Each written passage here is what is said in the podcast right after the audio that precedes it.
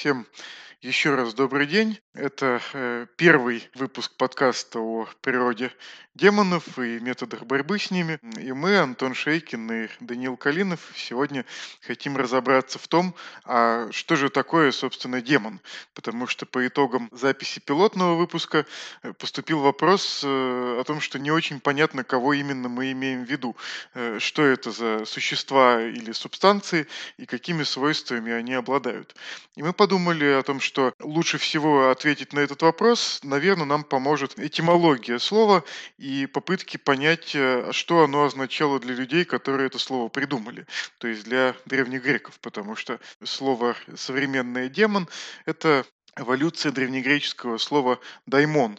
И мы сегодня попытаемся разобраться в том, э, кто был такой древнегреческий даймон и каким образом он превратился в демона. Да, и посредством этого, надеюсь, мы сможем выхватить какие-то из э, свойств этого демона или даймона, которые, собственно, удобны и которые мы хотим использовать в дальнейшем. Ну, то есть, возможно, этот исторический экскурс позволит нам лучше сформулировать, что мы имеем в виду на таких примерах. Да, поэтому мы призываем э, не относиться к тому, что мы говорим, как к каким-то достоверным академическим сведениям. Это скорее такая э, наша вольная фантазия на тему, как происходила эволюция понятия даймон, ну, более или менее опирающаяся на источники. Потому что цель наша в первую очередь э, понять, что такое демон в современном смысле этого слова. И давайте вот начнем следить за этим.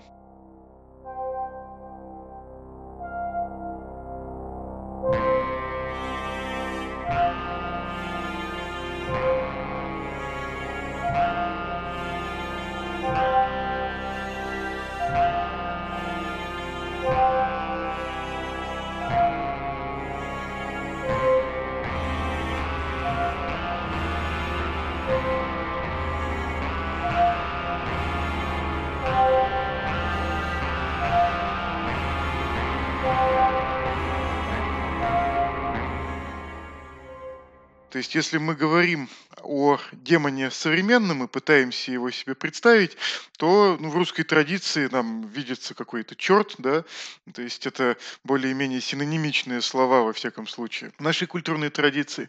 Ну а черт это такой рогатый, с э, волосатыми, возможно, козлиными ногами, с хвостом, ну и опционально э, с вилами, которыми он хватает грешников и тычет им куда попало. Ну хотя вот, мне кажется, демон это какое-то даже в современном русском более возвышенное слово по сравнению с чертом. То есть черт это вот что-то такое с рогами и так далее, а демон может быть и такой задумчивый, романтический, ну как... Ну, Врубелевский такой, да, Врубеле, да. да. Я согласен, э, но за эволюцией, как мне кажется, этого существа, наверное, можем мы все-таки его так назвать, удобно следить вот именно с такого сниженного образа, потому что, судя по всему, с него все и началось. Потому что если мы посмотрим на то, а, откуда вообще взялся вот этот вот рогатый козлоногий получеловек, полуживотное, то мы сразу же обнаружим одного из древнегреческих богов Пана. Пан не был богом-олимпийцем, он жил не на Олимпе, а, собственно, на земле, и предпочитал отдаленные уединенные места, безлюдные. И вот в этих отдаленных уединенных безлюдных местах человек э, мог испытывать э, неудовольствие этого самого пана, если его потревожить.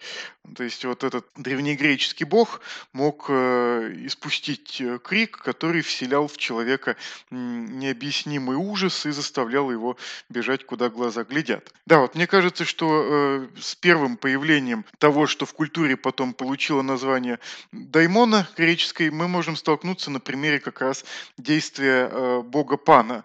Это паника, то есть состояние человеческой психики, которое возникает в безлюдных местах. Э, это безотчетный, э, безотчетный страх, который охватывает человека целиком и вынуждает его э, к бегству или к каким-то э, вполне животным и не вполне осознаваемым действиям.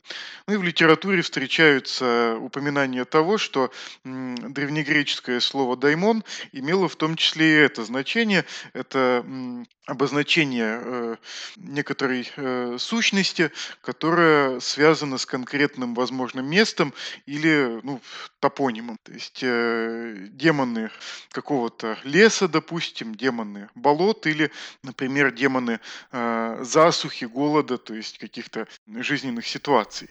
У ну этих... да, и, и опять же эти жизненные ситуации, засуха, например, она может происходить в конкретном месте постоянно, то есть этот демон он живет в этом месте и регулярно как бы этот даймон приводит к появлению засухи или приводит к появлению голода и приводит к каким-то другим катаклизмам. То есть он все равно привязан, так сказать, к, именно к этому месту. Ну да, э, то есть мы можем э, очень так это расплывчато и общо связать вот такое понимание даймона с самыми первыми формами религии. То есть по Тайлору первыми э, формами религии являются различные формы обожествления или одушевления э, природы.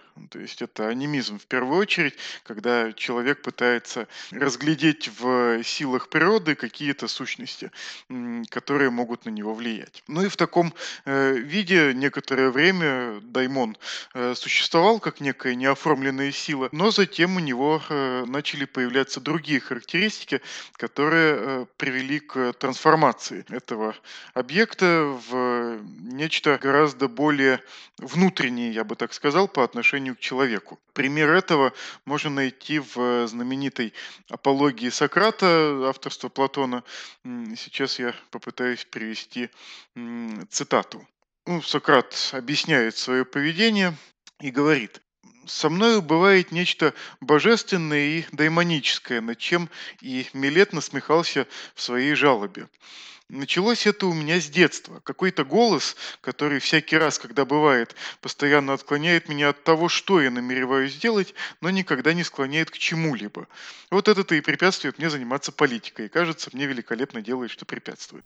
То есть, начиная примерно с э, этого момента, даймон обретает черты советчика или хранителя, который связан с каждым конкретным человеком и сопровождает этого человека на протяжении э, всей его жизни. Вот можно привести еще одну цитату из уже более позднего произведения. Это Апулей, как раз о божестве Сократа, э, книга называется, и в ней, в частности, о демонах написано следующее. Как утверждает Платон, из этого высшего сонма демонов уделяется каждому человеку особый свидетель и страж жизни, который никому невидимый, всегда присутствуя, судит не только дела, но даже мысли. Когда жизнь кончается и надо возвращаться, тот, кто нам придан, тотчас хватает своего пленника и увлекает его на суд. И там, присутствуя на слушании дела, изобличает, если солгут, подтверждает, если скажут правду, и всецело по их показаниям выносится приговор. То есть э, для Платона Платона даймон был э, чем-то, что на современный лад можно было бы, наверное, назвать совестью, то есть внутренним голосом, который каким-то образом следит за человеческой жизнью. Кроме того, э, в античности э, также выделяли и другие разновидности даймонов. Но вообще, на самом деле, шел, насколько я понимаю, довольно длительный и жаркий спор о том, кем, собственно, являются эти самые даймоны. Одна точка зрения э, заключалась в том, что человеческая душа после смерти э, становится даймоном. И э, в подтверждение этому можно привести тот факт, что в эллинистический период, то есть уже после, собственно, э, Платона, э, на могильных камнях часто можно увидеть э, именование умерших э, даймонами. Вот такой вид э, даймонов э, можно отождествить, опять же, с более современным нам домашним божеством, то есть э, с э, каким-то умершим предкам, которому можно каким-то образом приносить э, жертвы, и который будет оберегать жильцов этого дома или представителей этого рода от всяческих напастей. Ну да, и к этому тоже относятся, например, всякие культы, которые появлялись после смерти каких-нибудь великих правителей, например, после смерти Александра Македонского, или, опять же, некоторые культы Цезарей.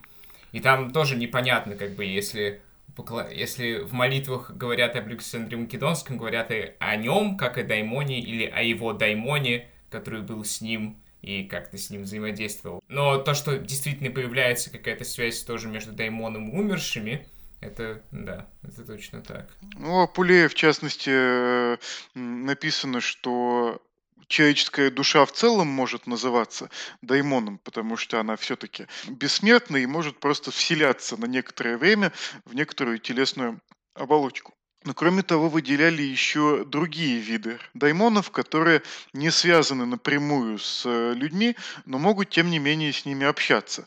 Вот давайте я приведу некую э, классификацию свойств э, этих самых даймонов, которые приводит Апулей. Охвачу все определением. Род даймонов – существа одушевленные. Дух разумен, душа чувственна, тело воздушно, время вечно. Из пяти свойств, упомянутых мною, первые три те же, что и наши. Четвертое их собственное, а последнее – общее с бессмертными богами, от которых они отличаются, однако, чувственностью. Думаю, что я не ошибся, назвав их чувственными, поскольку они подвластны тем же, что и мы, волнением души. Э, ну и кроме того, э, в той же самой апологии Сократа сам Платон устами Сократа говорит о том, что даймоны э, могут быть детьми богов или каким-то образом связаны быть с ними. То есть о точной природе э, даймонов велись жаркие споры, но тем не менее несомненно, что, во-первых, они могли общаться со смертными, а во-вторых, они могли общаться с богами. То есть э, был такой философ-ксенократ, который э, определял место демонов, то есть даймонов в нашем же подлунном мире и отводил им роль таких посланников, которые могут передавать какие-то сообщения. Ну да, эта роль посланников, например, особенно э, ясно видна, когда говорят о даймонах, которые были связаны с конкретными оракулами. То есть у каждого оракула был какой-то даймон, и, например, если оракул замолкал и больше ничего не говорил, это могли связывать с тем, что даймон ушел из этого места и больше там не находится.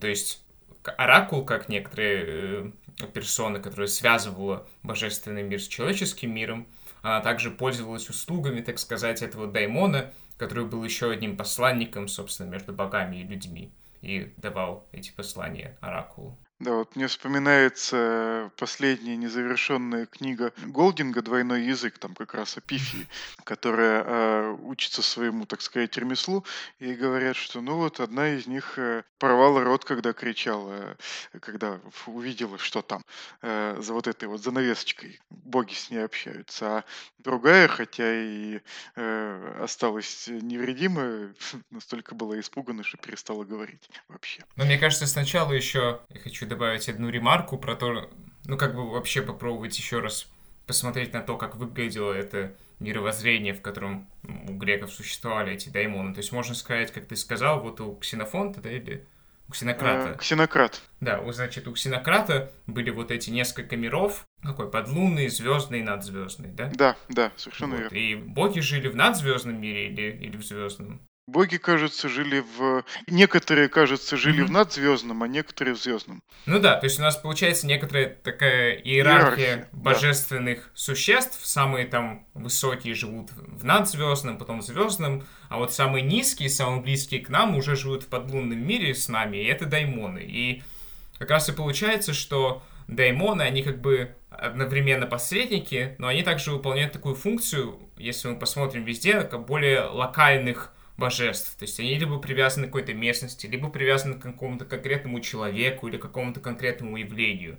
Когда как более высокие боги, например, боги-олимпийцы, они скорее являются чем-то более абстрактным. Если в современном языке как бы думать, то они скорее выражают какой-то такой большой концепт. Например, там Хронос, Сатурн — это просто некоторые как понятие времени как такового, да? И это что-то, что более глобально относится ко всем людям как бы одновременно. И, собственно, и культы, которые потом этим олимпийским богам появлялись, это скорее культы общегородские, такие, в общем, каких-то больших скоплений людей. А вот даймоны, они как раз что-то маленькое, локальное, к ним можно обращаться, если ты хочешь там какое-нибудь заклинание сделать, если тебе нужно какие-то локальные свои дела как-то поправить в отношении с духовным миром. И вот поэтому даймоны, они как бы одновременно получаются такие служебные духи, которые одновременно могут выполнять какие-то приказания богов, но которые как-то могут выполнять возможные приказания людей тоже. И их, понятно, очень много, они очень разные, и там уже все так запутано. Вот. Характерно, что все это существует э, параллельно с э, культом олимпийцев, собственно.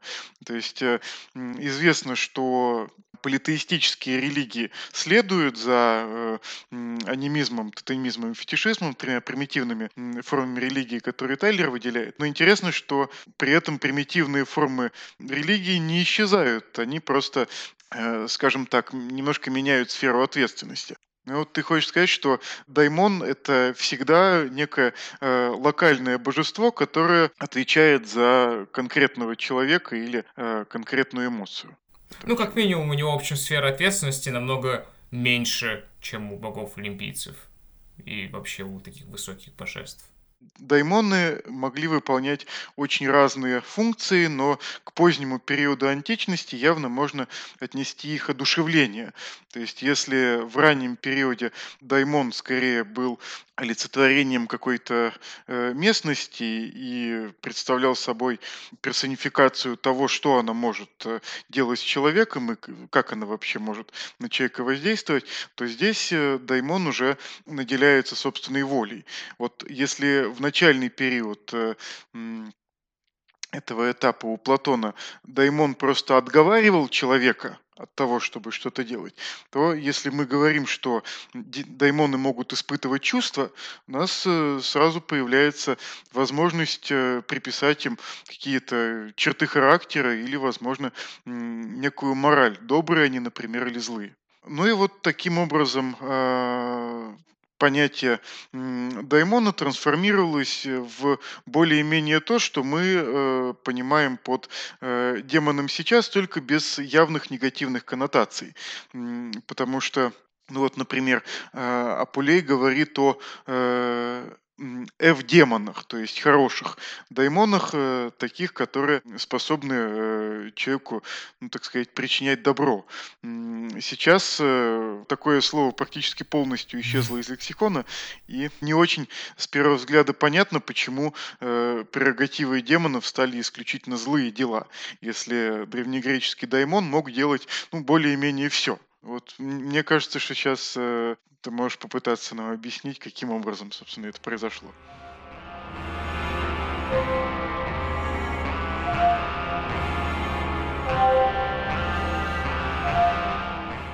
Теперь, если переходить, собственно, к тому, что происходило дальше, то кажется, что одним из, одно из главных новшеств, которое привело к изменениям в том, как люди думали о даймонах, является также появление и распространение монотеистических религий потому что в них, конечно, это все понимание этих служебных духов, этих даймонов достаточно сильно преобразилось.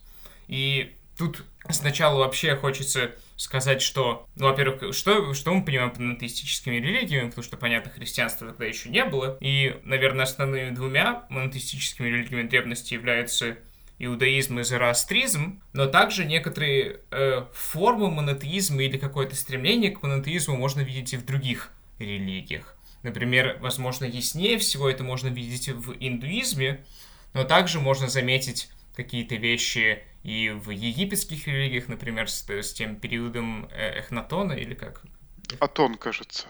Ну, верховное божество у египтян в какой-то момент насильно Нет, было... Это Эхна, Эхнатон, фараон, да. фараон, который, собственно, ввел некоторые кажущуюся монотеистической версию, так сказать, египетского культа. Но но самое главное, что, что, наверное, отличает вот те древние монотеистические религии от того, что мы иногда сейчас понимаем под монотеизмом, и то, как он, например, выглядит э, и в современном христианстве в основном, и в исламе, например, это то, что в том монотеизме не было такого понимания, что как бы духовный мир состоит просто из одного Бога, а дру- никаких других божеств вообще нету. Мы можем увидеть, что уже в иудаизме, если мы почитаем Ветхий Завет, то другие божества вполне себе играют некоторую роль в истории Ветхого Завета. То есть они являются в некотором смысле, возможно, божествами других народов, и они как-то взаимодействуют с богом Яхвы, с богом Израиля. И в этом смысле можно видеть, как постепенно, возможно, из некоторой более политеистического воззрения, где, как, например, в греческой религии, все эти боги, они не обладают никакими, возможно, отличительными моральными качествами. То есть все эти боги-олимпийцы, они ведут себя достаточно посредственные иногда, так же, как и обычные люди. То есть они совершают не только какие-то добрые дела, но и злые дела. И в целом они скорее как-то морально нейтрально окрашены. То есть они скорее как какие-то силы природы, так сказать, действуют.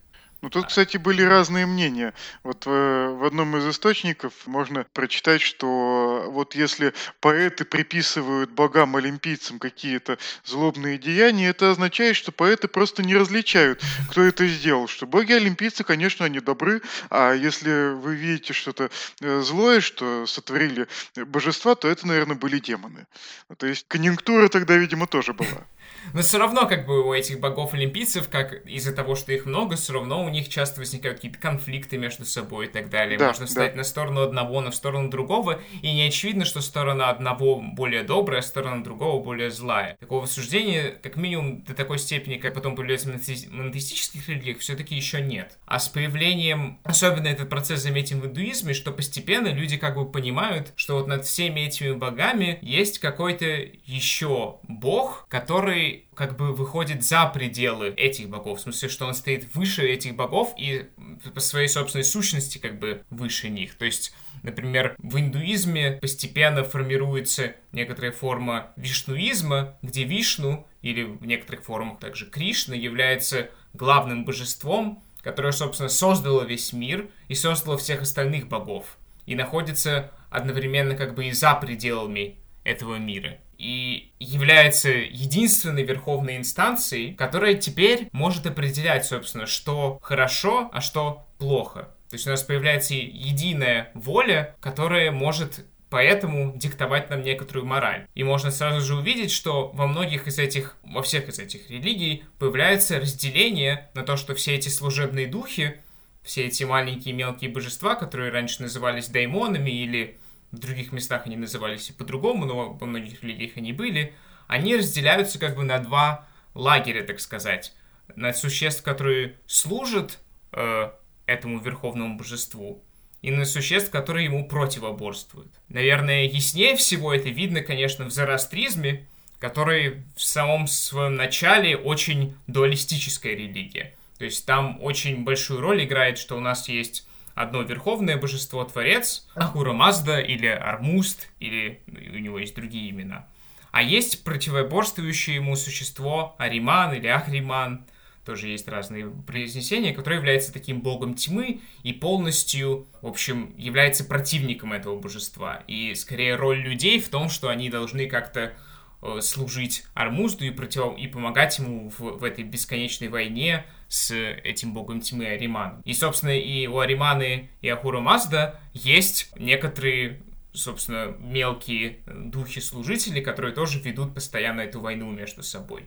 И они также, понятно, ведут войну и на уровне человеческой психики тогда, и человек должен тоже как-то стараться находить путь между вот этими двумя действующими силами, которые по-разному проявляются в его жизни. А вопрос тогда, а на каком уровне человек, ну, допустим, исповедующий э, зороастризм, взаимодействует вот с этими двумя э, типами сущности? Он может ли он их призывать, например, или он может с ними только сталкиваться? Он активен здесь или пассивен? Насколько я понимаю, он вполне себе участвует в этой борьбе против злых духов своими действиями. Ну и понятно, что... Вот мне вспомнилось, что мусульмане уже в средние века называли последователей зороастризма магами. И, может быть, э, в этом можно... Но не только мусульмане. Это в греческом языке они тоже называются магами. То есть ну, может, это... может быть, это и отвечает на вопрос о том, могли ли последователи зороастризма каким-то образом манипулировать вот этими э, служителями Римана или угу. Аурамазды. Да, но, в общем, теперь возвращаясь к собственно, к тому, что э, нашей западной культуре ближе всего, то есть иудаизм, потом вышедшее во многом из него христианство, здесь мы тоже видим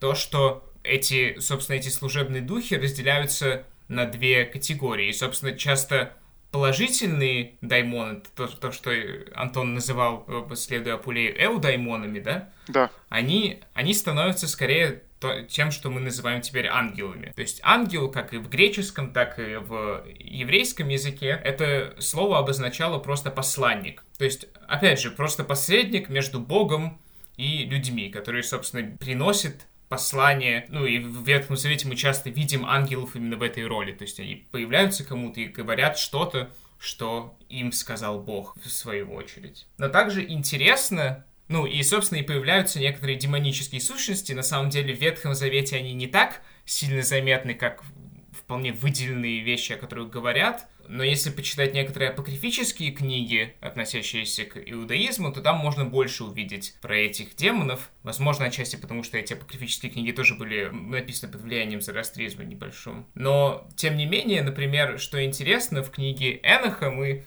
впервые видим это утверждение о том, что все эти демоны, все эти негативные духовные сущности, которые, собственно, могут что-то плохое делать, они являются падшими ангелами. А, то есть это эволюция уже появляется, да? Ну да, но мне это интереснее больше всего потому, что как бы для христианства это потом достаточно стандартная идея о том, что все демоны это падшие ангелы, но в этом, как кажется, видится, что монотеистические религии при этом сохраняют некоторые воззрения о том, что раньше, когда-то, этого разделения на ангелов и демонов не было. Все были ангелами, и как бы не было такого сильного разделения добра и зла. А потом что-то случилось, и появились ангелы и падшие, ангелы, которые стали демонами. Также на самом деле и в индуизме там э, есть некоторые события, сложно описать какое именно, но после которого многие из этих духов разделяются на сур и асур. И асуры это как раз более демонические существа, асуры это то же самое, что называется потом девами более-менее.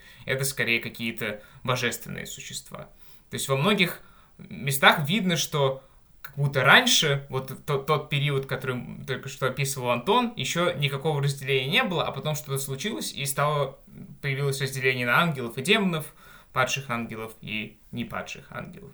Это на самом деле довольно характерно, потому что представление о том, что раньше все было хорошо и все были хорошими, а потом после какого-то раскола хорошей остается только одна группа, и вот ей нужно непременно бороться со всеми плохими, как мне кажется, довольно характерно для сект. То есть, если посмотреть на, допустим, раскольников в России, они тоже э, считали, что все вокруг погрязло во грехе, а мы одни тут все такие праведные идем к э, вечной жизни жизни. То есть, э, насколько я понимаю, иудаизм изначально был в достаточно большой оппозиции к любой возможной религии, mm-hmm. в отличие, например, от э, греческой религии, которая была, ну, немножко более, скажем так, толерантна. Ну, потому что у кого-то есть олимпийцы, у кого-то есть кто-то другой.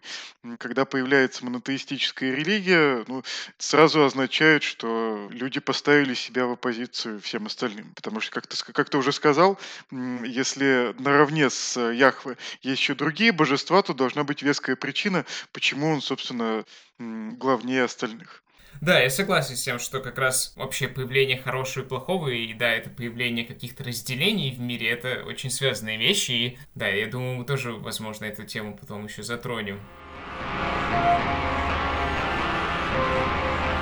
Но теперь, наверное, хочется еще описать, что дальше, собственно, происходило. Вот у нас есть это мировоззрение скорее там позднего иудаизма или раннего христианства, да, разделение на... То есть это второй третий века, да? Наверное, около того. Ну, то есть поздний иудаизм, это, понятно, можно и... Ну, можно и до, до нашей эры, несколько веков. Ну, в общем, да, вот около, около нулевого года, плюс-минус несколько веков. Вот, было такое, скорее, воззрение. И потом, конечно, мы тоже видим, что начинает в определенном э, ответвлении христианства, так сказать, в определенном куске христианства начинает возникать достаточно много литературы, которая описывает, что вообще этими демонами является, как с ними бороться и так далее. И это как раз монашеская литература, особенно монашеская литература э, египетских монахов, начиная со святого Антония, и дальше есть много людей, которые в этой... А почему именно Египет? Там было больше всего пустыней? Это на самом деле интересный вопрос. А у тебя есть идея, почему Египет? Ну, у меня есть идея. Египет в целом это, как мне кажется, район гораздо менее плотно населенный, чем, mm-hmm. ну, например, Греция та же самая, и, э, может быть, Малая Азия, там, Южная Италия, где там еще это все было. И там гораздо легче уйти от людей э, в затвор условный mm-hmm. и испытать бесовскую атаку. Ну да, но эти люди нам будут на самом деле, возможно, более всего интересны, потому что они как раз разработали некоторые воззрения на демонов, из которого можно много чему научиться. Но они, собственно, разработали это понятие, потому что если смотреть на Евангелие, то там про демонов говорится скорее не очень ясно. В смысле, они там есть, они что-то делают, они Собственно, там есть много людей, которые э, одержимы демонами, и Иисус изгоняет этих демонов, но никакой теологии демонов там практически нет. Ну, возможно, можно немного в посланиях Павла увидеть, но какой, как бы теории там практически ноль. Вот эти люди скорее пытались как-то на своей практике разработать эту теорию. И потом дальше это все также примерно в какой-то форме жило и в средние века. Ты хотел что-то добавить?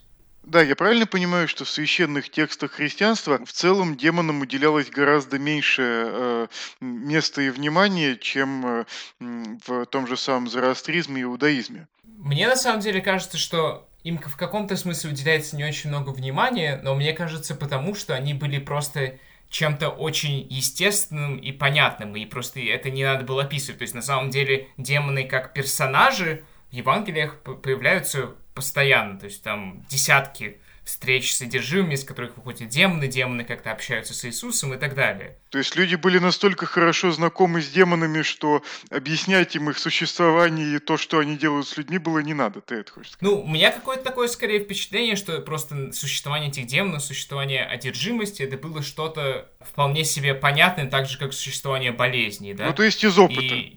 видимо. Да, то есть это было вполне чем-то существующим, поэтому об этом не нужно было прямо... Опять же, так как Евангелие не являются каким-то теологическим трактатом, то там нету тоже никаких э, теологических описаний, скорее, откуда эти демоны берутся. Но то, что они есть, это вполне себе, кажется, частью, так сказать, того мировоззрения, из которых эти Евангелия написаны. Но потом, как эти монашеские литературы, скорее, мне кажется, разрабатывает именно уже какую-то концептуализацию, какую-то систему того, вот что же это за демоны. То есть монахи, скорее, мне кажется, очень практически об этом писали, просто потому что у них была проблема. Ну, Их атакуют демоны, им нужно с этим что-то делать, нужно найти какие-то способы с этим бороться. Как я их понимаю. Да.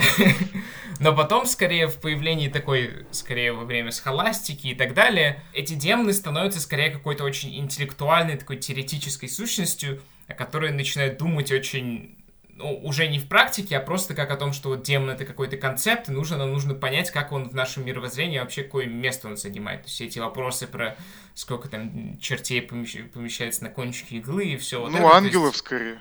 Ну и ангелов, и демонов, какая разница, как мы узнали, они, они связаны. Но, в общем, такие вопросы уже, кажется, не очень относятся к практике, не очень относятся к опыту, который mm-hmm. у людей был о связи с демонами.